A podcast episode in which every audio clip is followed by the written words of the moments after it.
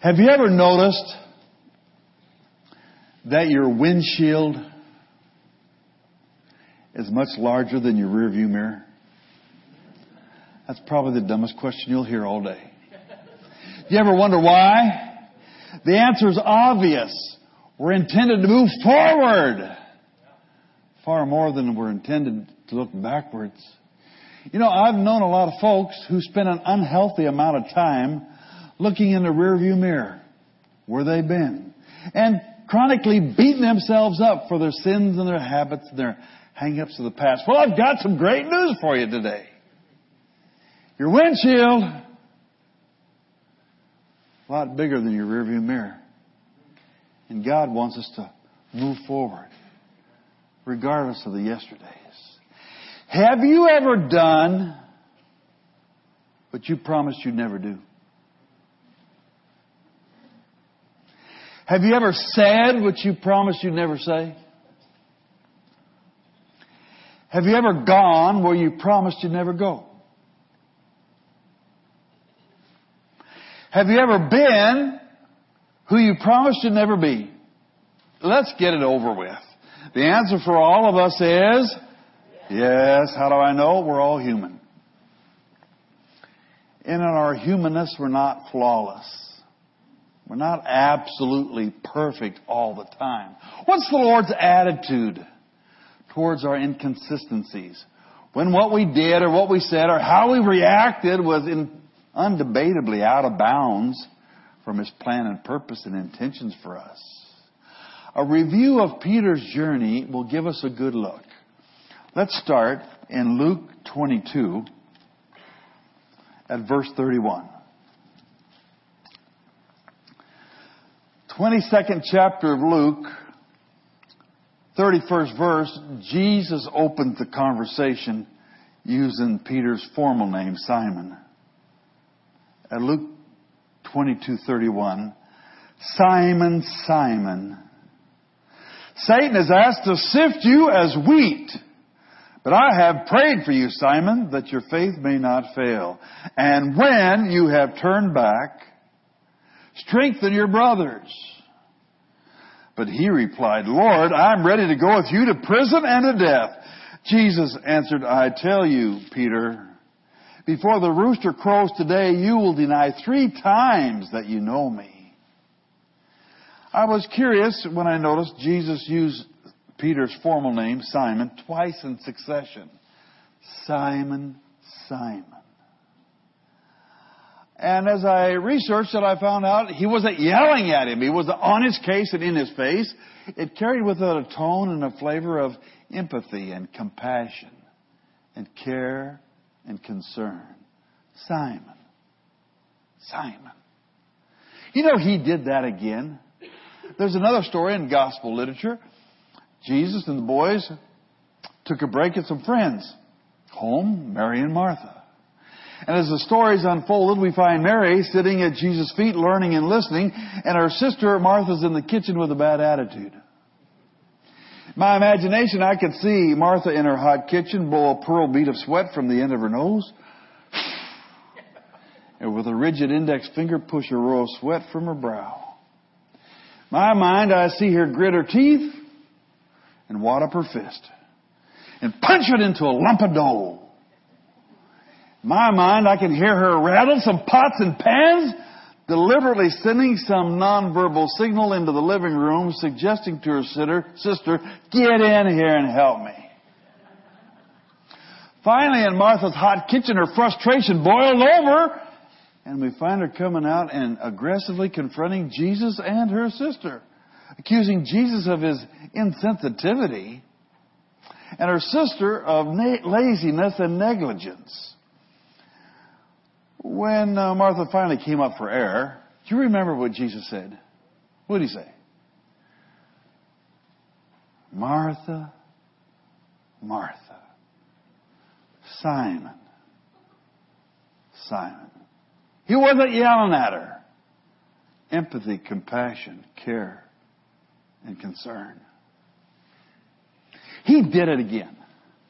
Looking across the skyscape of Jerusalem, with a tear in his eye and a prayer in his heart, Jesus said, Oh, Jerusalem, Jerusalem.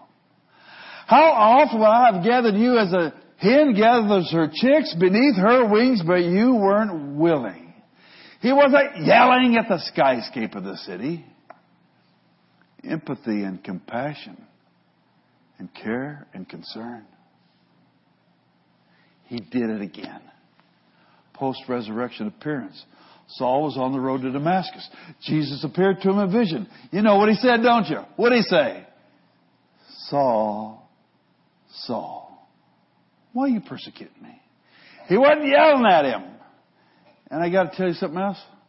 He's not here to yell at you this morning. He comes and looks you lovingly and caringly, empathetically in the face with empathy and compassion and care and concern. Simon, Simon. Martha, Martha. Jerusalem, Jerusalem. Saul, Saul. For a few minutes this morning, would you insert your name there?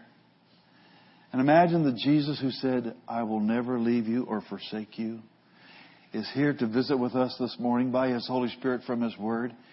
Would you put your name there? Simon, Simon. Simon, Simon, Satan is out to sift you as wheat, but I have prayed for you, Simon, that your faith may not fail. That indicates that uh, he's totally aware that we have an enemy whose strategy and tactic is to bring us down in defeat and failure.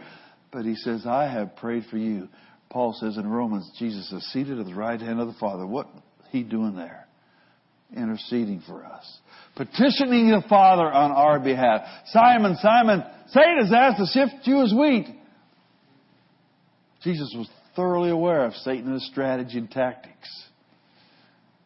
Present, observing when God kicked Satan and a third of the angels out of heaven.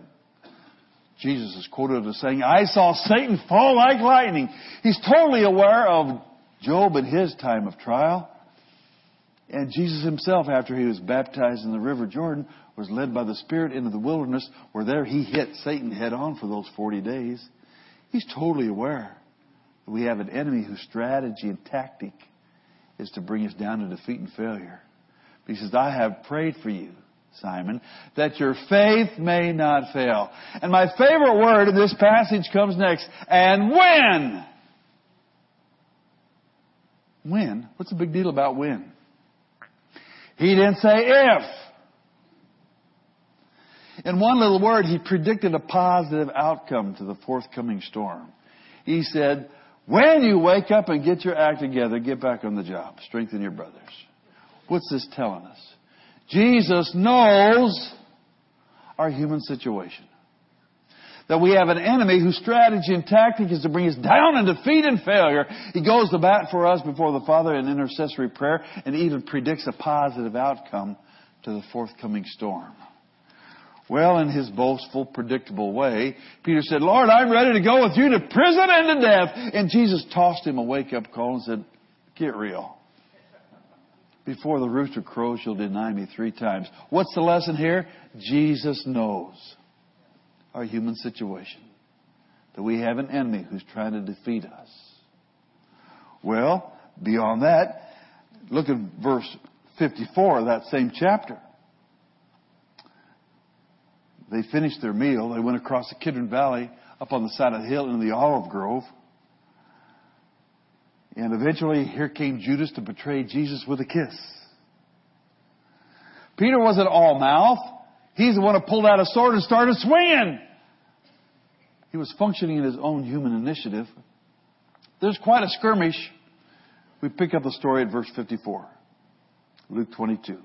Then seizing him, they led him away and took him to the house of the high priest. Peter followed at a distance.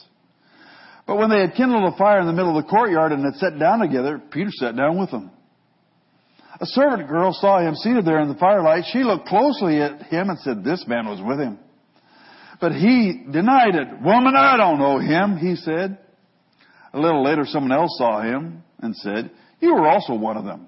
Man, I am not, Peter replied. About an hour later, another asserted, Certainly this fellow was with him, for he's a Galilean.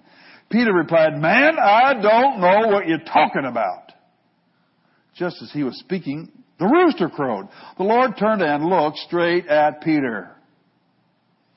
Then Peter remembered the word the Lord had spoken to him. Before the rooster crows today, you will disown me three times. And he went outside and he wept. Luke, given to precision and accuracy and description, found an adverb to attach to wept. What is it? Bitterly. It means self-loathing, heaving convulsion. If he had the idea that he found a Kleenex and blotted a tear from his eye, forget it. He fell in a pile like a sack of hundred pound feed kicked off a tailgate of a pickup truck. I see him tear his hair and pull his beard and pound on his chest. He absolutely hated what he'd done. Have you ever said what you promised you'd never say? Have you ever done what you promised you'd never do? You ever gone where you promised you'd never go? Have you ever been who you promised you'd never be? The scripture is telling us Jesus knows our human situation. But here in verse 54 and following, he understands our failure. I've heard teachers and preachers beat up on Peter from this passage for following afar off. King James. Here, NIV says, at a distance. Well, I gotta tell you, at least he followed. Where were all those other guys? It was a cool night. And the local town folks built a fire, in the fire ring in the middle of the patio. And they encircled the fire ring and sat down, and in unison, those locals pressed their palms against the flames, hoping to chase away the chill of the night. My mind, I see some shadows dancing on a nearby rock wall.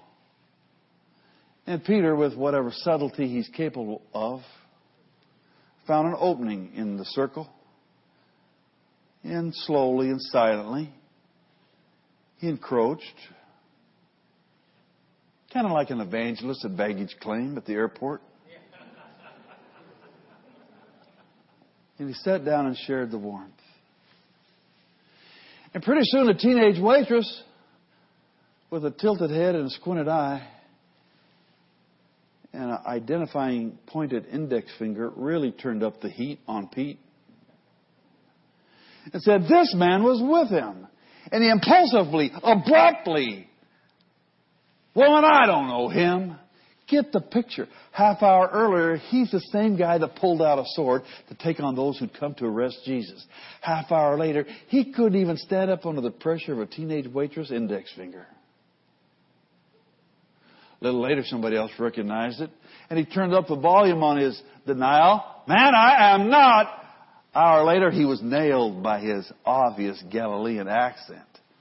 And he turned the volume to the max and said, Man, I don't know what you're talking about. About that moment in that pre-dawn hour, some multicolored rooster hopped on top of a nearby rock wall, stretched out his neck, and crowed out the indictment of Peter's triple denial. The Bible says when the rooster crowed, Jesus turned and looked straight at Peter.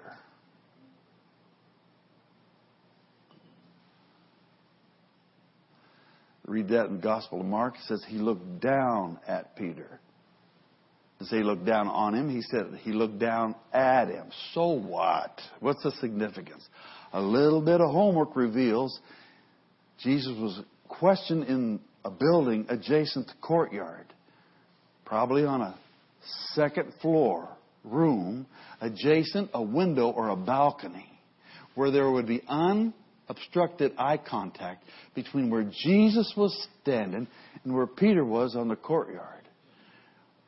I've wondered many times when their eyes met, what did Peter feel like? Have you ever been sitting at a red light? Waiting for the light to change? You felt somebody looking at you? And you slowly turn your head and your eyes met with the guy in the car next to you, and you jerk your head back. You ever do that? What is going on there? I don't have a clue. What was it like when Jesus turned and looked straight at Peter? I got a confession for you. For years, I have been guilty of assuming that was a dirty look. An ugly, hateful stare and glare, silently signaling, way to go, you no good, low down, flaky, irresponsible, undependable disciple. I told you you were going to mess up. But upon subsequent prayer and introspection and study and counseling, I have concluded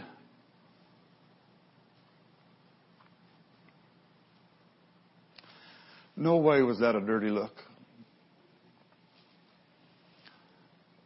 Simon, Simon, empathy, compassion, care, and concern. And when you turn back, strengthen your brothers. For Jesus to now turn give him an ugly, hateful stare and glare would be totally inconsistent, mismatched, and incongruent with what he said earlier. I'm convinced now beyond any debate, when Jesus turned and looked straight at Peter, there was a kindly gaze and an affirming nod, a gentle smile, with a hint and reminder, hang in there, buddy. Remember we talked about this deal. I'm not giving up on you. You're still on the team. Keep wearing a jersey. We're going to get through this deal together. He knows our human situation, but He also understands our failure. There's further insight from John 21. Post resurrection appearance, Jesus showed up on the beach, helped them fill their boat with a miraculous catch, and fixed breakfast for everybody. We won't read the entire chapter, but let's jump over to John 21 at verse 15. When they had finished eating, Jesus said to Simon Peter, Simon, son of John, do you truly love me more than these? Yes, Lord, he said, you know that I love you. Jesus said, feed my lambs. Again, Jesus said, Simon, son of John, do you truly love me? He answered, yes, Lord, you know that I love you.